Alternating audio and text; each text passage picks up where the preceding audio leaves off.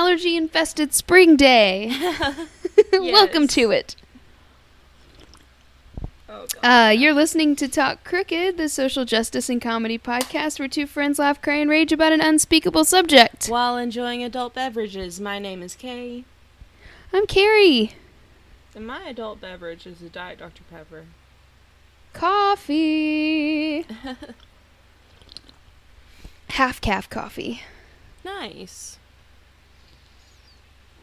To give me my second cup today. Mhm. So it's like I've had one.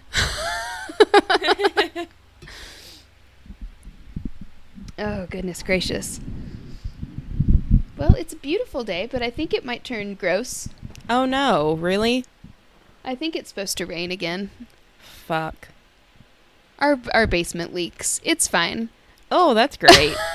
I can't wait till we can get that fixed. That's a project for this spring. I kind of hope that it like cools down at um today because I was sweating like a sinner in church at work too. yesterday Me too. and It was hot. yeah, and we even had our doors open and I was burning up.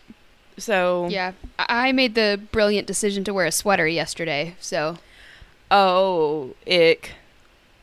It wasn't that thick of a sweater either, though. Like it's a pretty thin. It was a pretty thin sweater, but I guess on top of hormones and other heat, and the fact that I was up and moving a whole bunch yesterday, Yeah. and like doing stuff, yeah, it wasn't. I was I was sweating, and then last night I woke up sweating, and came out and checked the thermostat, and my beautiful, wonderful husband had turned the heat on Oh no. So I was like, oh, that's why I'm dying. yeah. Yep, I need to find a new thermostat too that'll flip between heating and cooling depending on what you set it to. Yeah. That would be amazing. So that it'll just maintain and then we don't ever have to switch it. switch it back and forth. That'll never happen again. yeah.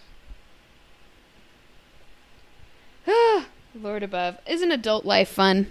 Yeah. No. it's not. I hate being an Adult life is so goddamn weird. All right. I feel like all I do is clean the kitchen. yeah. Like that's my whole existence is cleaning the kitchen. Yeah. That and Cleaning the kitchen and doing laundry mm-hmm.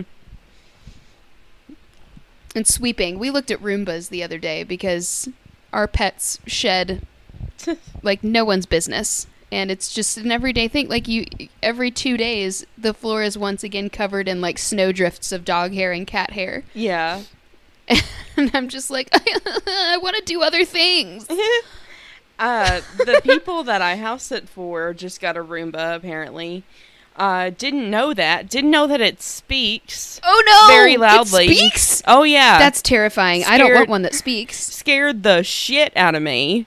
I texted her because I heard something talking and I was like, "Do you have a voice activated thing or something?" Because like or a Furby or a demon.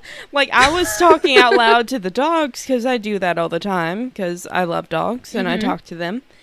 And Yes. um then something started speaking back and it and it sounded like it said something along the lines of go home get help. And Go home, get help. yeah, so I like I froze and I texted the person I was house sitting for. I was like, "What is speaking? Like, do you have an Alexa?" Like, What is telling me to go home and get help? yeah. And and they were like, no. "Oh, I don't I don't know." And I and then like I They said I don't know. yeah. And so I was just I was looking around because I was like I have to figure this out. Like if there's somebody in here, I have to know. Right. And then I see their little fucking Roomba on the floor. and it's all lit up. and I'm like, You're the culprit. And It so I turned you. Yeah, I turned him off and I unplugged him. And then it has a backup battery. Surprise! oh yeah. Yes. It did. It kept Did talking. it really? Yes. That's so funny. Plug me back in. Plug me back in. Power source not found or whatever. Yeah. It was bullshit. Yeah, I think the good ones are like $500. Oh yeah. But I'm not going to lie to you, it would be worth it. I'm so sick of sweeping already, and I've only lived here two months. to be honest, I was sick of sweeping at our old house too, because we had the same problem, but it's a lot bigger area to sweep when it's here. yeah. yeah, it would be worth it. this house is twice as big as our old house, so easily. So, yeah, it would definitely be worth it. Yeah. Ooh, all right. Well, what's going on with you? Besides your horrible allergies. Uh nothing interesting. I'm just I've got school and I've got work and I'm exhausted. yeah. And I'm uh, exhausted too. yeah. My daughter did not sleep well yesterday, and then she finally fell asleep for like a solid four hours and woke up at midnight and missed her like oh. oatmeal time. Uh-huh. So she was in the bed with us, feeding off me all night. Oh goodness. So it was a rough night. Poor thing. I am reanimating my corpse with caffeine today. Oh, goodness. All right. Well, today we are talking about Female female arsonists. arsonists. I'm excited about this one. Yeah. Surprise, surprise. This is super rare. So I found one article. it was really hard for me to find a person, but I did find It's one that was hard. interesting. I'm going to go ahead and say that it's either because it doesn't happen very often or women are smarter Mhm. and know how to not get caught. Yeah. It's one of those two things. um, I think it's also a combination of that old um old adage of women wouldn't do that. I think that still bleeds into things Yeah. as well. So I don't know. I think we've uh Mhm. It's one of those things where the the criminal gap is probably closing as the sexes become more equal and we'll see how that affects crime, which is really interesting. But um, yeah, uh, this will be interesting and brief. so, um, I found the one article I found is from MedPageToday.com. They made me sign up. Um, it was free, but still, I'm now gonna have to unsubscribe to emails. Yeah. Um, it was like, what is your area of interest? And I was like, none of this. I just want to read this one article for my stupid podcast. Mm. It was like, are you a medical professional? And I was like, of course not. no, I'm just fascinated. No, I just like things. Oh, goodness gracious. All right. Well, so this is called Female Arsonists Have Different Motivations and Diagnoses. This is a review compared, uh, and then the subtitle says Review compared them with male arsonists, non arsonists, and non arsonist female offenders. So this should be a little interesting. Okay. It was written by Joyce Frieden, and it was published October 26, 2018. So it's a little bit old, but this is literally all I could find. So, um, I highly doubt they're doing psych- psychiatric studies right now during COVID. But who knows? Maybe they are. I don't know anything. So this is um let's see. Uh, female arsonists have a psychiatric profile that's distinct from both male arsonists and female non-arsonist offenders and clinicians should work to develop appropriate coping strategies for them, researchers said here. Although studies have been done on arsonists who are men, of course, because that's the more popular one. Yeah. Um, few have been done on those who are women. I didn't realize Sam Berkowitz was an arsonist. Who? Son of Sam. That that's not his name. It's not. N- no. I I was reading. Berkowitz is his last name, but his name is not Sam. Oh, I then the article I was reading messed up. I can't remember what it is. David? David. David. David yeah. Berkowitz.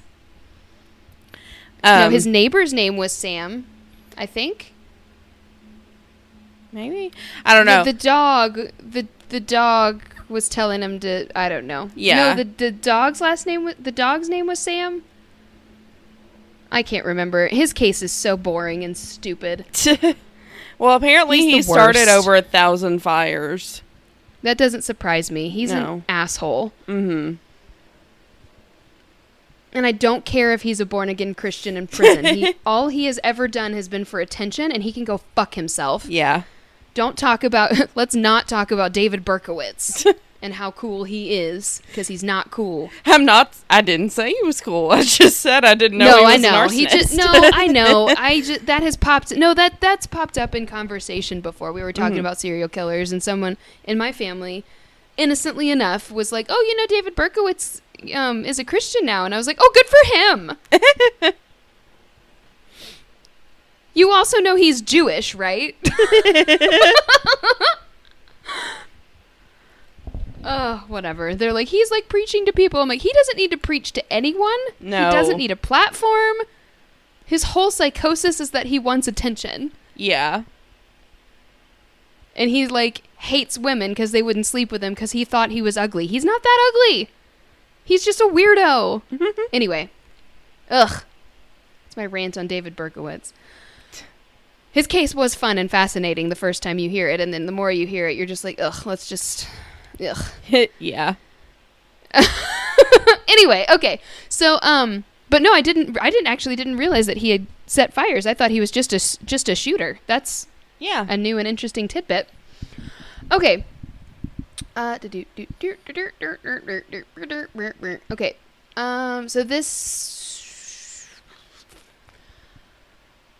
Uh, so although studies have done arsonists, done studies on arsonists who are men, few have done those who are women. Alec Wang and colleagues of McMaster University in Hamilton, Ontario, said in a poster presentation at the annual meeting of the American Academic of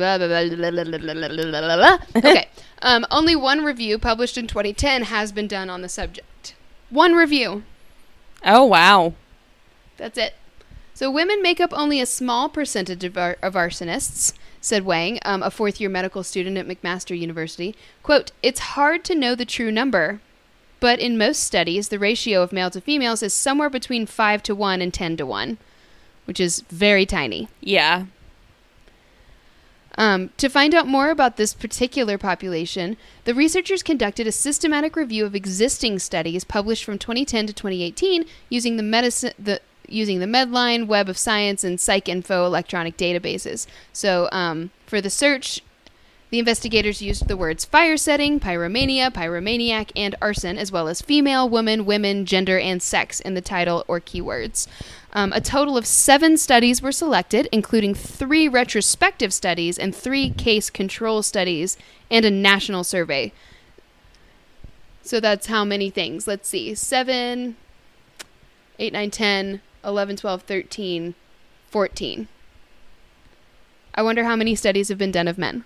Yeah. I'm going to go ahead and say hundreds, thousands. and then we found 14 for women. Hmm? So this is going to be dry, and sorry about it. That's okay. Um, the 2010 systematic review found that the study showed several differences between men and women who commit arson. So women had a greater prevalence of sexual abuse in their past, yeah. um, and a higher prevalence of depression and psychosis, just like general psychosis, I guess. Um, oop, somebody's awake. Mhm. Um, let's see. Um, as to reasons for arson, female arsonists had a prevalence of attention seeking or, quote, cry for help motivations. So that's very different. So if you can remember back, we've done an arson episode, right? yeah. Yeah, if you can remember back to our arson episode that we did, arson in men is much more drawn by anger Yeah. and things like that. Um and they a lot of them get turned on by fire. Like it's a sexual thing for them. Yeah. Not so with women. It's very, very different. So, um, let's see. Uh, they weren't interested in seeing fi- in seeing firefighting activities or displaying firefighting skills, nor did they set fire to conceal crimes or for profit. So those are all things that men do. There was that one guy, remember, from California who set like thousands of fires and he was also like an arson reporter. yeah. so he would like set these fires and then like be there at the scene of the crime No, he was like a firefighter. Or something and he was writing a um he they found in his house that he was writing a novel about an arsonist who's a firefighter or Yeah. something like that. Like they were like, "Oh, this is damning, sir." sir. Um, so, and of course, we know that people a lot of times will burn things to conceal crimes. They'll murder someone, burn down the whole house, hope that it conceals the fact that the person was murdered. Doesn't usually happen. no. Doesn't usually isn't usually effective. Um, you can't get a fire hot enough generally, especially not to burn a body Yeah. uh, fully. Um, that takes you know that special kiln that what morticians have or whatever. It Mhm. takes like a million degree. I don't know. It's not a million degrees, but it's it's hotter than a house fire. um, so the seven studies in the review from Wang's group found a higher prevalence of depression, substance misuse, bipolar disorder, drug and alcohol dependence, and various personality disorders among female arsonists compared to males. So it sounds like it's a lot more varied of a group. yeah. Um, one study also found a higher incidence of certain antisocial behaviors, such as cutting class, reckless driving, using weapons, animal abuse, ugh, and shoplifting, while another found a higher incidence of childhood maltreatment, setting fires at home, running away, and gang involvement. Fantastic. So that all sounds It's great. very diverse. It's diverse, to say the least. Um, some of those same characteristics, including dr- alcohol and drug dependence and bipolar disorder, also distinguish female arsonists from non arsonist female offenders. Um, so here's a quote uh, Female arsonists are a unique patent patient population, distinct from both male arsonists and non arsonist female offenders, the researchers concluded. Although there has been some evolution in understanding this population, quote, risk management strategies that fit female arsonist profiles need to be implemented to help them better develop coping strategies and to avoid dramatic outcomes for them and community members. So it's something that definitely needs more study yeah. is what they're saying, so that they can come up with an actual profile. Um, because there's a lot of things because of the high prevalence prevalence of serial killers and things like that. We have lots of categories, we have lots of different profiles, and lots of programs in place to identify people who are at risk for that behavior very early on, or to identify their motivations and things from their crimes. Like we have all of that implemented and all of that infrastructure set up in the FBI and in police police offices and all of that kinds of stuff. We don't so much have that for this particular category. So that's what their the research is saying that um, we need to research it more, basically. um, so the most important thing is to recognize how little we know about this group. Um, but there are differences and but there are differences and we need to study them more so that we can better treat female arsonists Yeah. which is basically what I just said. So the problem is that this is a clinical population. So by definition, these are people who have already come into psychiatry, Mm-hmm. and they are not representative of a normal population, said Herman, who was not involved in the study. But the other issue is that when you look at people who have had a lot of the same issues with psychopathy, psychopathology, most are not arsonists, he explained, noting that the factors identified are not pre- uh, predictive of this behavior. You may have girls who have been abused or sexually abused or arrested for juvenile delinquency, but most don't go on to become fire setters.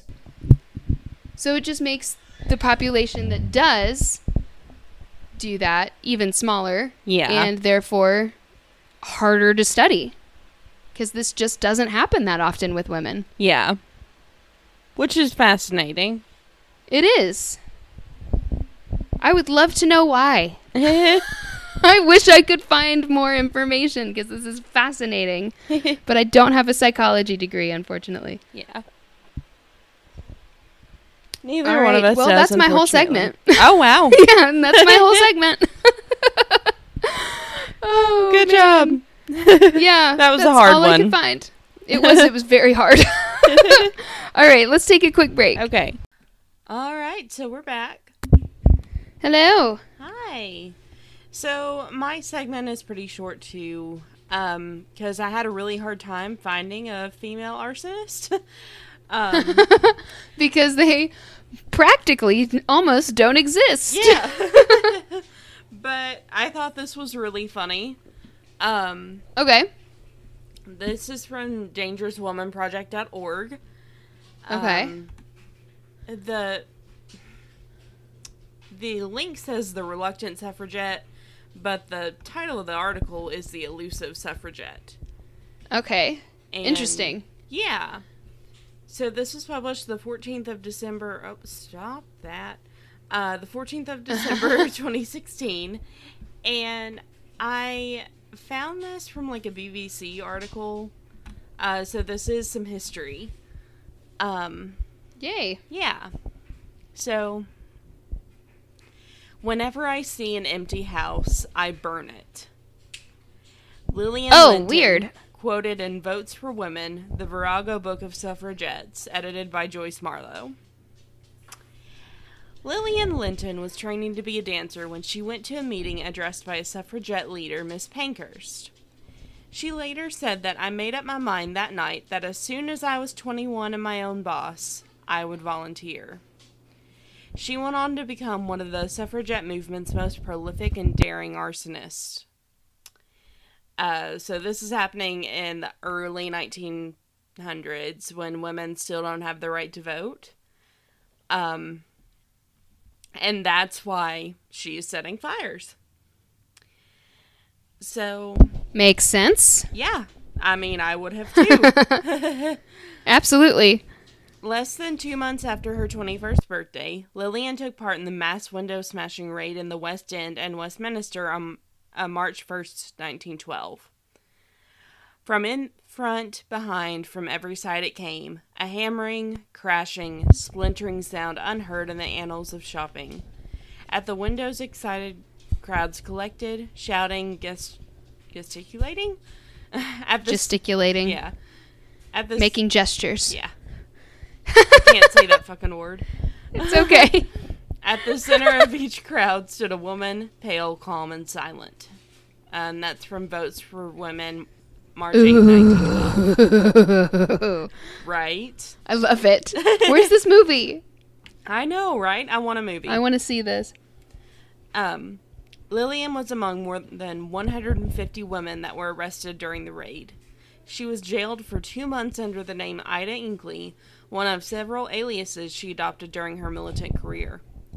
She served her time in Holloway Prison in a wing entirely populated by suffragette prisoners. Following her release, she was involved in firing pillar boxes, a tactic developed by Emily Wilding Davison in December 1911, but she had bigger plans in mind. I was at the suffragette. Um, sorry. I was at the suffragette headquarters and announced that I didn't want to break any more windows, but I did want to burn some buildings. And I was.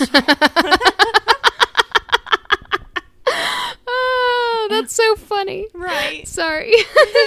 I don't want to break windows. I want to fucking burn the buildings down. Right? You gotta do both. So it'll. Yeah. So it'll. There'll be. Burn it to the ground. Yes. Oh my goodness, I love it. Um, and I was told that a girl named Olive Walleye had just been saying the same thing. So we we two met, and the real Olive? yeah, and the Oh goodness. and the real serious fires in this country started. It seems like I love the name Olive. Right, it's one of my favorite names. Um, it seems likely that this was actually Olive Wharry, who also became a well-known suffragette arsonist, rather than the unknown Olive Whaley. Um, I didn't know that there were suffragette arsonists, so this was fascinating to me. Oh yeah, they did a lot of stuff. I know that they were smashing bars. A lot of people were going, but a lot of not everyone was on board with them. Yeah, I think that was actually I may have misspoke. That may have been more prohibition. I, yeah, that was more the prohibition people. Um, the movement's leadership encouraged this escalation of militancy. The strategy was to attack the quote unquote secret idol of property in the hope that the insurance companies would. This oh okay. Secret idol of property. Yeah. Whew. that's a that's that's a, a way to put it. Yeah. Goodness gracious! oh, yeah. All right. in the hope that the insurance companies would bring pressure on the government to give women the vote. Over the next Okay. two years, suffragists set alight hundreds of buildings across the country, often choosing high profile targets such as mansions, railway stations, castles, and even churches. Only empty buildings were, ta- were attacked to make sure that there was no loss of life. Oh, that's good. Okay. Yeah. At least there's that. Uh, Lillian's first arrest for arson came in February 1913. At around 3 a.m. on February 20th, 1913, Lillian and Olive Wharry set fire to the tea pavilion in the Kew Gardens, having scaled what the police considered to be an unclimbable fence. The fire brigade fought the flames for two hours, but the building and its contents were destroyed. Lillian and Olive left behind four cards signed Two Voteless Women, which made it clear that this was Oh, a nice. right. That this was I'm on their side. Sorry. This is awesome. yeah, and like they're not killing anybody; they're just no, they're not. a statement. Um, Nobody's kitties were were were caught in the fire. Yeah. Nobody, you know what I mean? Like it. Ugh. This is the clean way to make a statement right here. Yeah. It's not nonviolent protesting, but it is making a statement. uh, which made it clear that this was a politically motivated action. One said, "Remember, no property will be safe until women are enfranchised. You will Whoop, have to give in, so be sensible and do so at once." Another said, "You can put out a fire, but you cannot put out the militant spirit of women." oh, I love it. Fire is catching. yes. Um, Lillian and Olive were discovered before they could make good their escape. They were pursued Aw. by the police across the Richmond cricket ground before being captured and arrested. They gave their names as Lillian Lenton and Joyce Locke. As they fled, they had each been seen to throw away a bag. One of the bags contained a hammer, a saw, a bundle of tow, strongly re- redolent of paraffin, and some paper smelling strongly of tar. Mm. Later that day, Lillian and Olive were charged at Richmond Police Court and remanded for a week. On bail being refused, one of them threw a book and some papers from the clerk's table at the chairman of the bench. they were taken from the court to Holloway Prison, where Lillian's conduct was recorded in the prison's daily record as bad, very defiant. Bad. How dare this woman be defiant? She smashed everything in the cell she was at, she was first placed in and was removed to a special strong cell. She was kept Wow. apart from other prisoners, not allowed to communicate, and all privileges were suspended. Ugh, solitary. Yeah. Yuck. Um, oh, it gets worse. Oh my god. Uh, okay. Lillian went on hunger strike. On uh, February 23rd, 1913, the prison authorities decided to forcibly feed her. She was tied into a chair and held down by up to seven prison wardens. Two doctors were in attendance and fed a tube up her nostril and down her throat. The pipe should have been pushed down her esophagus towards her stomach, but instead entered her airway. No! Yep.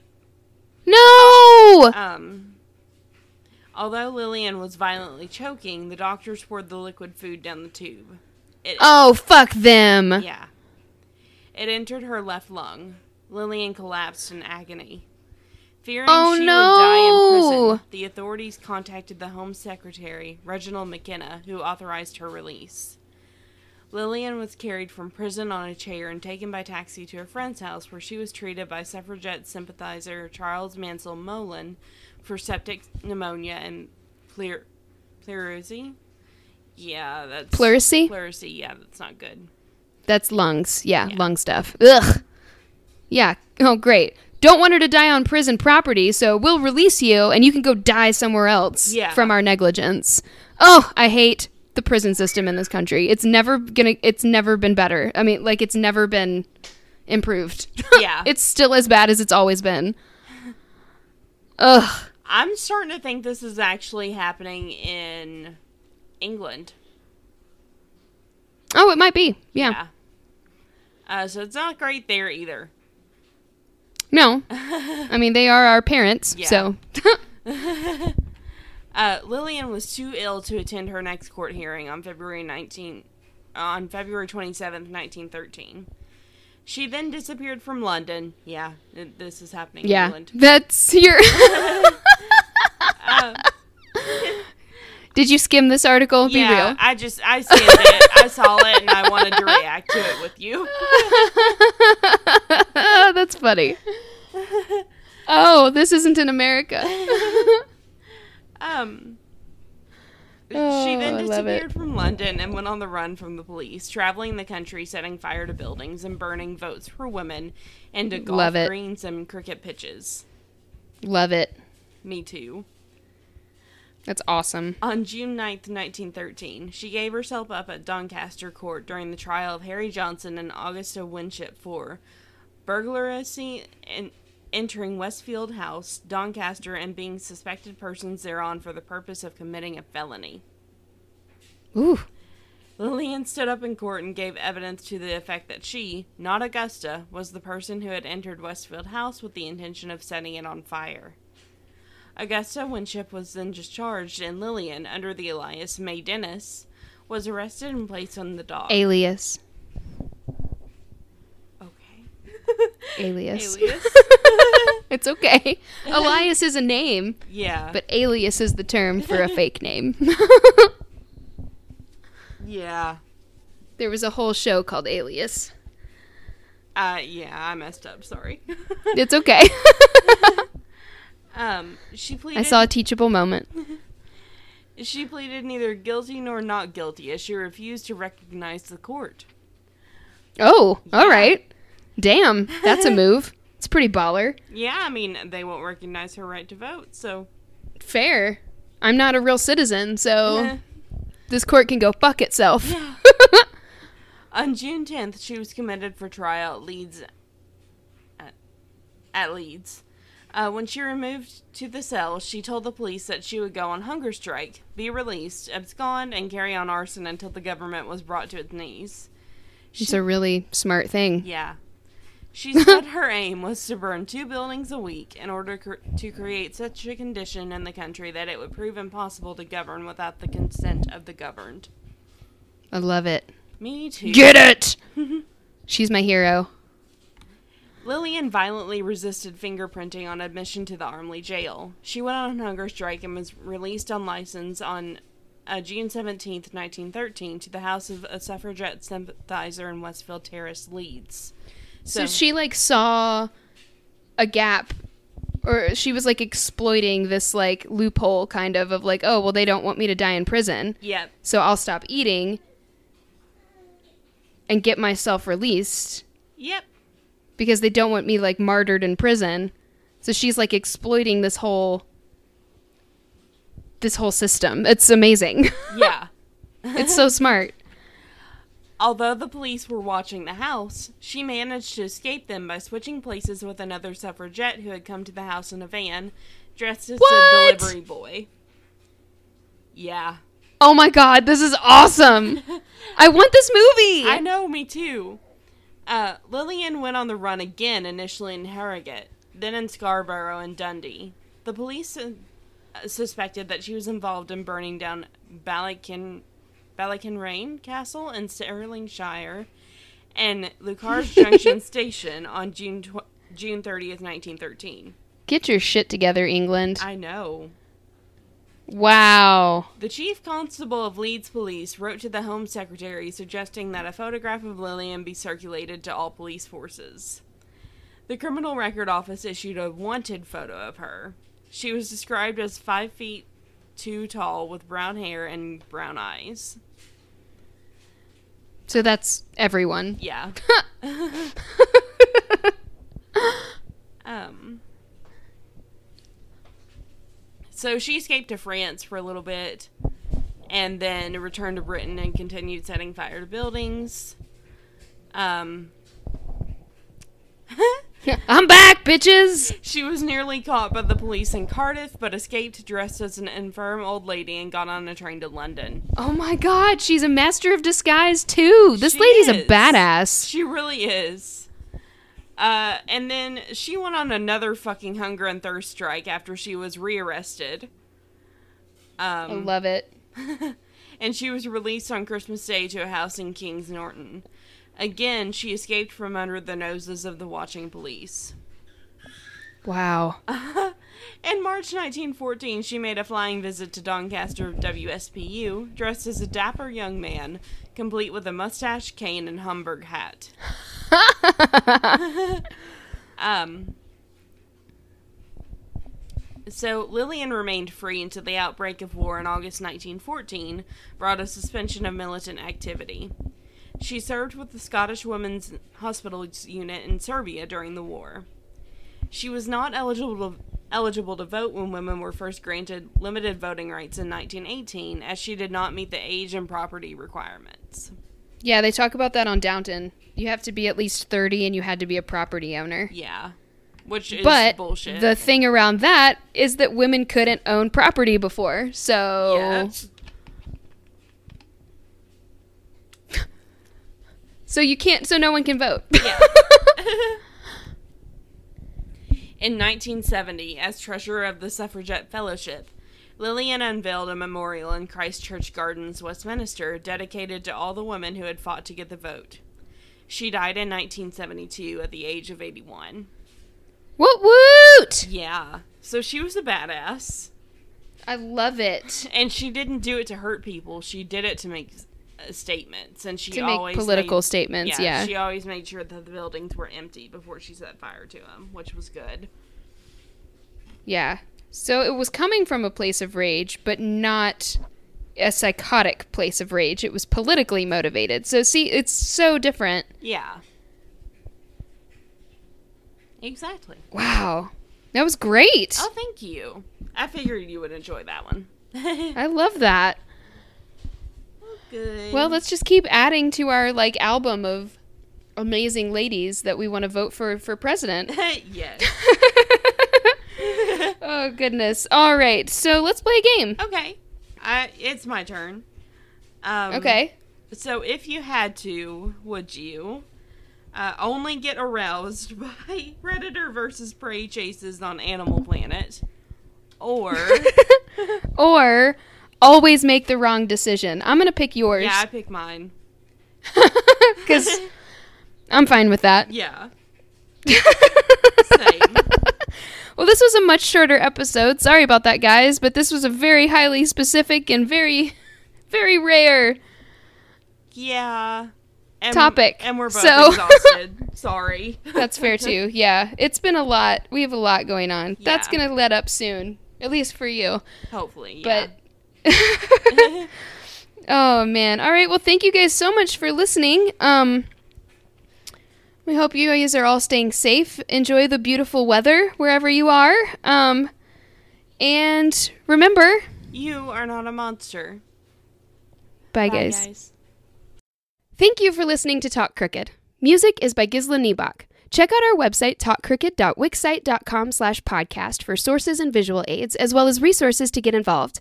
To keep up with our nonsense and stay up to date on all things cricket, you can follow us on Instagram, Twitter, Tumblr, and Facebook at Talk Crooked.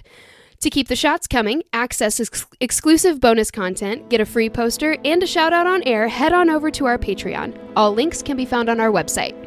You can listen to us basically anywhere you get your podcast. Don't forget to rate, review, and subscribe. If you have interesting stories relating to our content, please send them to talkcrooked at gmail.com for a chance to be featured on the show. For business inquiries or sponsorships, please email us at carrieandkbusiness at gmail.com. See you next time!